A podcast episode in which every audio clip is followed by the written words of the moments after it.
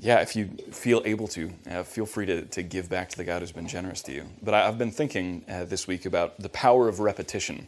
Um, my son, uh, whom I love, hates uh, our little children's Bible that we have because there are too many stories in it. Uh, he's, he likes one story. He wants to read Goodnight Moon over and over and over again. And so what we found is we, could, we just read one story out of the Bible and we read it over and over and over again. And uh, the story we've been reading right now is the, the story of, uh, in his words, the mama and the dada and the baby. Uh, and we keep reading it so that he might slowly kind of understand the story, but I find that I keep reflecting on this story literally every day.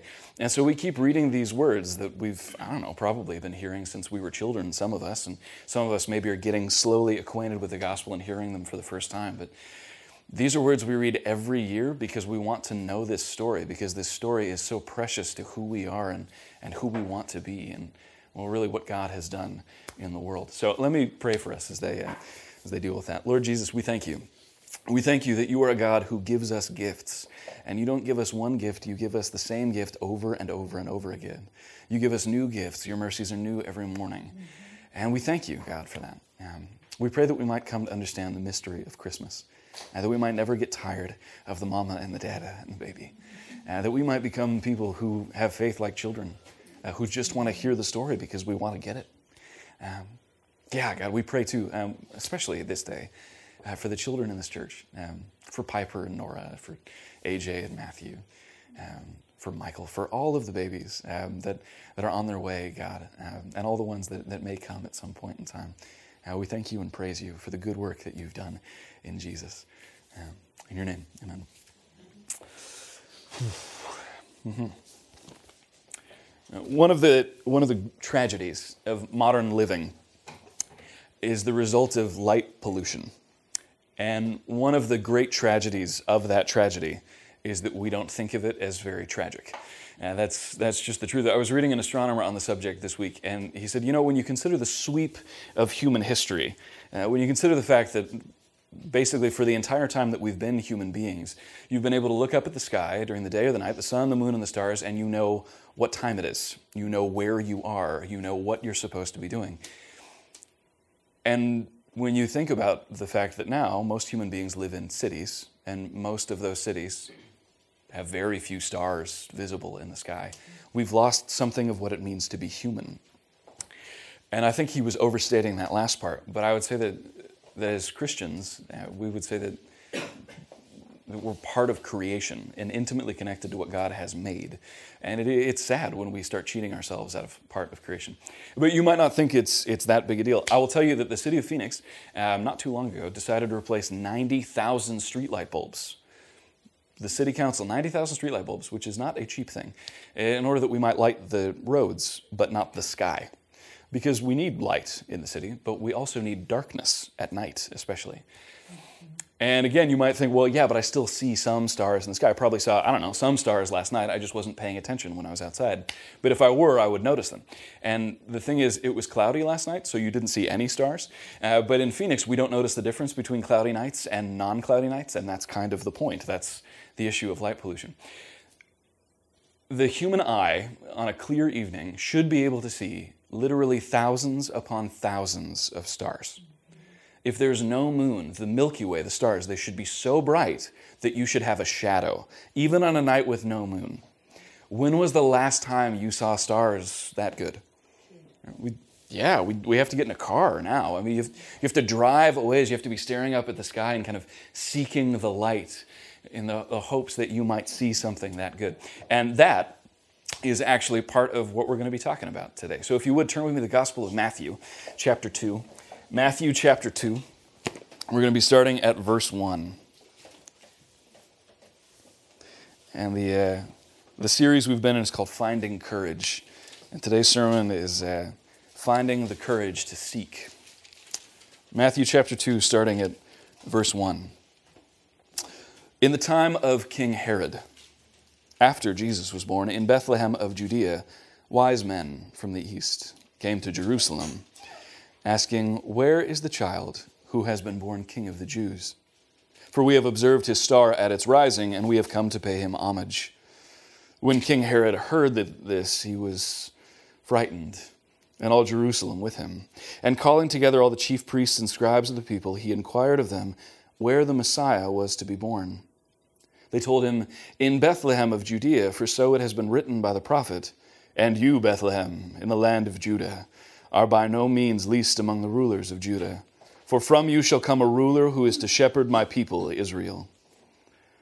Then Herod secretly called for the wise men and learned from them the exact time when the star had appeared. And he sent them to Bethlehem, saying, Go and search diligently for the child, and when you have found him, bring me word, so that I may also go and pay him homage. When they had heard the king, they set out. And there ahead of them went the star that they had seen at its rising until it stopped over the place where the child was. When they saw the star had stopped, they were overwhelmed with joy. On entering the house, they saw the child with Mary, his mother, and they knelt down and paid him homage. Then, opening their treasure chests, they offered him gifts of gold, frankincense, and myrrh. And having been warned in a dream not to return to Herod, they left for their own country by another road. This is the word of the Lord. Thanks be to God. Hmm. There is much to be admired, much to be learned from these wise men as there is from all wise men and women. But before we talk about that, it might be good to talk about who these people were and who they weren't. And I have bad news for you if you love a particular Christmas carol. These were not three kings. There might have been more of them, and they were not kings. The Bible has a word, king. It uses it of Herod, it does not use it of these men. It calls them wise men. The word in Greek is magi. But a really good equivalent in our time would be a scientist. These were ancient scientists. And you might think that sounds very strange because these don't sound anything like any scientist I have ever heard of or anyone I've ever seen on PBS or the Discovery Channel. And I think that's a fair point. All good science, all good science begins with love, with a love of beauty and a love of truth with a deep belief that things that are beautiful have truth within them that you can discover if only you would spend time looking at them. With a deep belief that the truth itself is beautiful and worth articulating in powerful and profound ways. Good science begins that way, and every little kid you've ever watched, and if you've ever been a kid, you probably know this, suddenly gets uh, this passion about some random thing like plants and how flowers grow and how fun and interesting it is. Or dinosaurs and how maybe you knew every Latin name of every dinosaur because they're just cool and there's just they're just cool and it's worth learning as much as you possibly can or animals or the human body and cells or the ocean or the desert or rocks and magma and tectonic plates and crystals, physics or chemistry. It just feels like magic. There's something really fun about it. And then you go to school and they just beat the love out of you. There's, that is not what science is about math. Science is about rationality and observing the universe in many different ways and being objective and a, hypothesis and experiments and revision of hypothesis, the method, over and over and over and over again. And at no point should you ever be in love with the thing you study. At no point should you ever find it beautiful because that calls into question your objectivity. And the few of us who make it to the other side, who still love science in the midst of it all, wonder why it is that we love this thing and that, that nobody else seems to understand why. Astronomers in our time are modern scientists.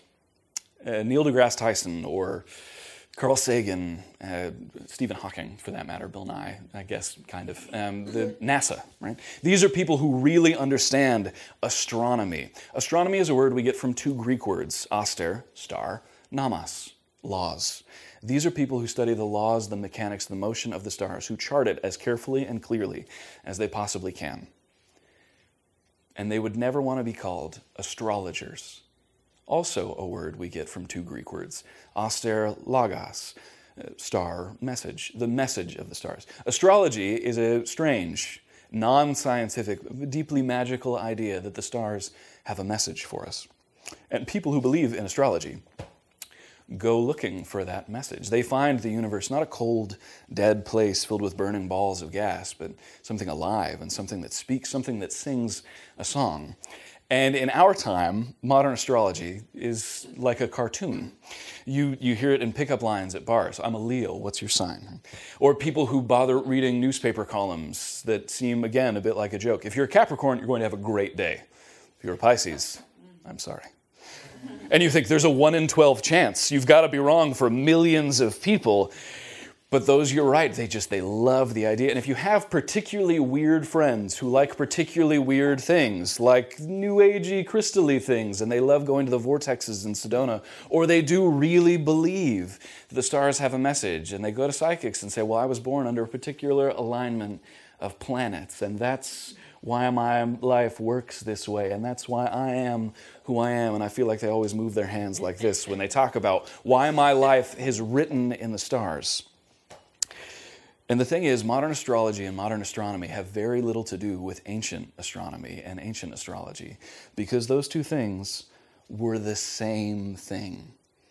And that is extremely confusing to people like you and me because we do not live in a time where something like that would be called science. We don't think of astrologers as people who care about math or reality or logic. And you can't imagine this story happening in our time because it would be like a chief engineer from NASA showing up on a flight from Thailand, going to the palace of the king, knocking on the door, and saying, Hey, was looking through the Hubble telescope yesterday. Congratulations, you're having a boy and the king doesn't even know his wife is pregnant. You'd be like, whoa, that, that would quickly become the most highly paid astronomer in the world. Ever, you will begin to understand why these people are so well funded, why they can afford things like gold, frankincense, and myrrh. These strange, mysterious wise men who lay out in a field or the desert at night, staring up at the sky till the wee hours of the morning because they find it beautiful, because they desperately want to know the mysteries of the universe because they are not affected by the malaise of modern science. They believe there is a message in the sky, and they have a scribe who takes down notes in clay tablets. And all of a sudden, one day, they notice something strange in the sky, some odd change in the rhythm. Now, only somebody who is a skilled observer of the night sky would ever see something like that. But you should know that in the ancient world, people believed that there was a music in the heavens, that the planets sing a song, literally, that there is a dance going on in the sky, and that if you pay attention, you might be able to learn the steps. And for a long time, we thought that was ludicrous until recently, when some mathematicians noticed that there are odd patterns in the orbits of the stars, and if you start graphing them, they look like beautiful geometric patterns with a strange kind of symmetry which is weird in a universe that comes from the Big Bang and everything is random. It's odd that there would be such pattern and symmetry. Likewise, there's a certain kind of math in the relationships between the orbits of the stars, a math that's expressed really cleanly on a piano. There's a music, literally a music in the stars. And so these men who seem so strange to us actually may have something that we don't have. And so when you look back in time and you hear something like they followed a star and it sounds crazy, it's possible they know something we didn't. And so these people, they see something in the sky and they recognize somehow that a king has been born to the west. And they get on camels and they go. Now that takes some courage, some courage to see something and then to make a decision to believe it. Not merely to recognize in your math and your extremely good scientific calculations that something is different in the sky, but to, to follow it. To say, well, these things that I worship and adore, the stars, they worship and adore someone else. I want to find out who that is. And so they gather together camels and servants and all the supplies you need for a journey like that. They get really expensive things like gold, which is heavy and not something you want to bring on a really long journey through the desert. Also, it makes you a target for robbery. These people are extraordinarily courageous, and as they set out on this journey, I wonder if they meet other astronomers who've seen the same thing. In Khazar, I don't know, Babylon, Persia, the Indus River Valley, or China. All places we have star charts from. All places, interestingly enough, that notice something very odd around the time of the birth of Christ. Some planets aligning in the constellation Pisces. Weird. A supernova, which they called a brand new star, appearing in the sky to the west. Weird. Maybe those things, maybe other things, maybe comets and meteor showers, maybe something that we don't even understand in our time. But they get together and they start talking about this thing that they love, the stars, and how it's pointing them to the west. And then the star disappears, which again is hard for us if we loved the children's story. And this story actually tells us a slightly different one than maybe you learned. The star does not stay in the sky. It, It appears when they're in the east, and then it seems to disappear, and they need to ask for directions. And then it reappears in verse 9 and 10, and they're really, really excited about that. It's interesting. So suddenly they find themselves in Israel, near Jerusalem, and they have to ask for directions. These people who have followed the stars to this point suddenly need to ask for directions. They start wandering around and saying, What sort of place is this? What sort of people are you? We're Jews. We worship the God of Israel. Interesting. We, we've heard that there is a king of the Jews. Herod? No, not Herod. He's been born recently, in the last eh, couple of months, couple of years. No, I think I would have heard about that. No, we're looking for the king of the Jews. I, have seen it in the sky. You've seen it in the sky? I've seen it in the sky. Well, I'm pretty sure we would have heard about that, but, but what you're describing, it sounds like the Messiah, the Christ, that the heavens declare the glory of the Lord. We, we do believe in things like that, but I think somebody would have told me if the Christ had been born. And so these wise men, they find themselves in the court of Herod, talking to the king, and Herod gets nervous. That's what it says in verse 3. Herod is uncomfortable. Herod is a little shaken up. Herod trembles. And when Herod is uncomfortable, Israel is uncomfortable. When Herod is nervous, Judea is nervous. Because Herod is not a good man. Herod is a dangerous human being. He gets a little murdery when he gets nervous. He has a strong tendency to kill people. There is an old joke in Greek that says it's better to be one of Herod's pigs than one of his sons because the pigs just get eaten, but the sons, man, it's really bad for them. This is who Herod is. He's someone who has a strong tendency to kill anyone and everyone who is a threat to his power. Not only that, but he's not really a king. He's not really the king of the Jews, he's a fake king. Because, of course, the emperor is the actual king of the Jews, and the Roman governor of the area is basically the king of the Jews. But the emperor knows that it's easier to get people to accept oppression and slavery if you can create a fake government. And so Herod is a fake king. He's in charge of Israel as long as he does exactly what Rome wants, which means he's not in charge of Israel, Rome is. Herod knows this, the people know this. The people know that he's not a descendant of David, that he has no relationship to the kings of Israel, that he doesn't follow the God of Israel. Herod is, in every possible way, a puppet, an impostor. The people hate him for it, and he hates the people because they hate him. Herod is a dangerous, dangerous man. And so he calls in all of his wise men to ask questions. Where is the King of the Jews to be born? Where is the Messiah, the Christ, to be born? And they look at one another. And these wise men don't look at the stars because they have something more powerful. They have the actual words of God. And so they know exactly where and when. Not a vague idea, but exactly where the Messiah is to be born in Bethlehem of Judea, they say. Bethlehem, don't be sad. You're not the smallest town around. You're, you're the one from whom a leader will come, the shepherd of my people Israel. They quote Micah cleanly and from memory. And so Herod knows where the Messiah will be born. And we could talk a lot about Herod as a bad shepherd and Jesus is a good one. That Jesus will call himself the good shepherd who lays down his life for the sheep. That he'll call Herod a wolf and a fox who has a strong tendency to eat his own people. But we're talking about the wise men and the courage they have to seek. Now, I want you to pay attention to something. The wise men had the stars and they got really, really close. But they could not actually find the God that we know in Jesus Christ. They could not actually find the King of the Jews because the stars will get you close. The things that you love will get you close. Beauty and truth and rationality, reason, science, even astrology, maybe, will get you close, but it can never actually get you to the God of the universe. You need scripture for that. And so once they have scripture, they know where to go. And Herod gives them directions go to Bethlehem, it's over here. And when you get there, ask about the kid. And I want to know more about this star that you've seen. When did it appear in the sky? He interrogates them secretly. He doesn't want people to know about this, and he doesn't want them to realize why he wants to, why he wants to know where the King of the Jews is. And they tell him it was at such and such a time. And so now Herod has an idea of how old the Messiah might be, which is important because later in the gospel, he will try and kill every baby about that age in that area of town. But these wise men, they know where to go now. They know where Bethlehem is. It's only five miles away. All this distance, and they were so close. Five miles away, they walk to Bethlehem. And as they walk, the sun sets. And as the sun sets, they suddenly see the star. The star that they'd seen when they were in the east. And if you check your footnotes, by the way, your Bible might have said something like mine. Mine has a tendency to say they were really excited because the star stops. They're excited because they see the star again. They suddenly, it, it reappears and they are filled with great joy. They are overwhelmed with joy, it says in verse 10. Or literally in Greek, the four words that they use are hard to bring into English. It would sound like this uh, They rejoiced with great joy, a whole lot, like a whole lot.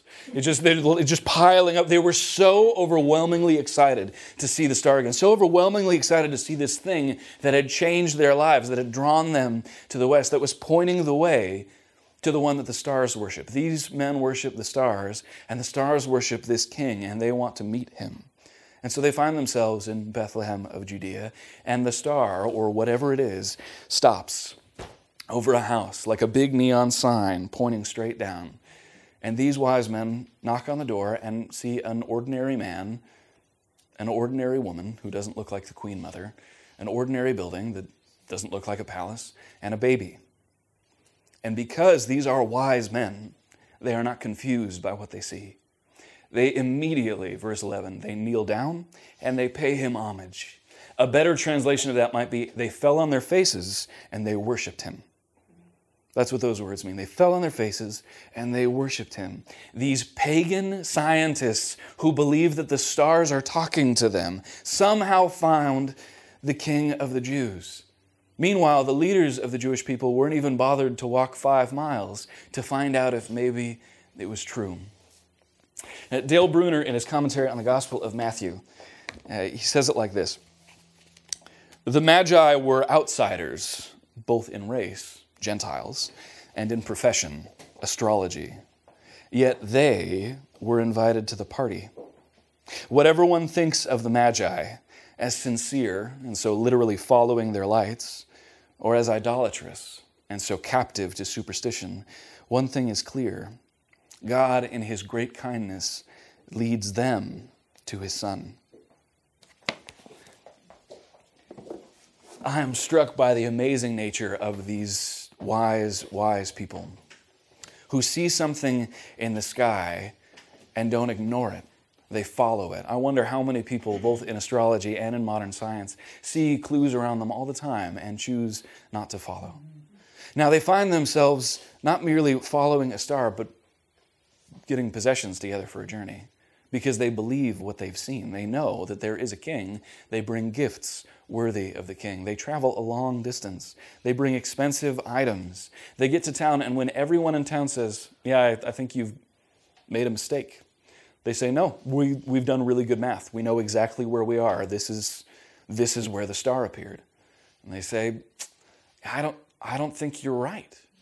And still, these men are confident and they go to Bethlehem because some Bible they've never read before tells them to go to Bethlehem. Some scriptures of some God they do not believe in has directed them to this tiny little town and they want to see who the stars worship because they love the stars because they are seeking after truth and beauty. And they find themselves in this little house looking at a poor little baby, and they are not confused. They know that that's the king, they know that that's the one the stars bow down to.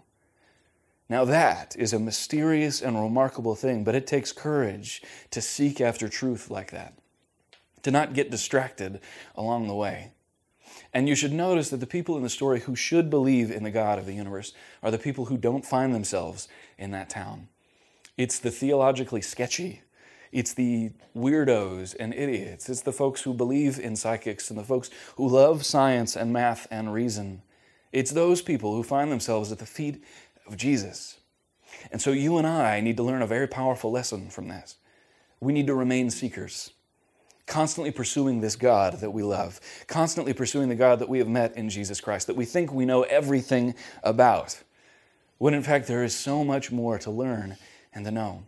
Because these wise men teach us something powerful and profound. The church is a place for seekers. The church is a place for anyone and everyone who is looking for truth, looking for beauty, because we know, we absolutely know, that you will find that in Jesus Christ. That anyone who sincerely seeks those things will find it in Jesus Christ. And what they will find when they get there is that they weren't the ones seeking, that we aren't the ones looking for God nearly so much as God has been looking for us. God has been seeking these wise men long, long before they even knew Him, when they were just looking at His dance and His music in the stars. Knowing that the heavens declare the glory of the Lord is something powerful and profound. And these men, at the very end of the story, are warned in a dream. And they're smart enough to know that dreams mean something, which is confusing to you and me. But just as mysteriously as they learned about the king, they learn that another king wants to kill him. And so they go home by another road, it says. I wonder, I wonder if these people would suddenly find themselves more and more curious about the God of Israel, more and more curious about the God of this King of the Jews, this God who is testified to in the heavens and who they met somehow in a tiny little baby, a real human being and a real God, God in the flesh, testified to by those who seek, those who have the courage, anyway, to go looking for truth and beauty. Would you pray with me? Uh, Lord Jesus, Lord Jesus, we know that you are a beautiful God, that you are the God of the heavens, the stars, and that they are the works of your fingers. We know, O Lord, that they testify to you, and we do not understand how they do it. But we thank you that we are not like our friends and neighbors who sometimes find themselves searching through the Big Bang for meaning, staring up at the sky in the hopes that their constellation might somehow tell them who they're supposed to be. We thank you, God, that we have real stories, the real words of the God of the universe. And we pray, Lord, that we might lead those who seek closer to truth and that we might not become so arrogant, that we might not become so arrogant to think that we have found you, that we don't need to go looking wherever you may appear. We thank you, God, for beauty and truth. And we pray that we might seek after them yet again. In the name of Jesus.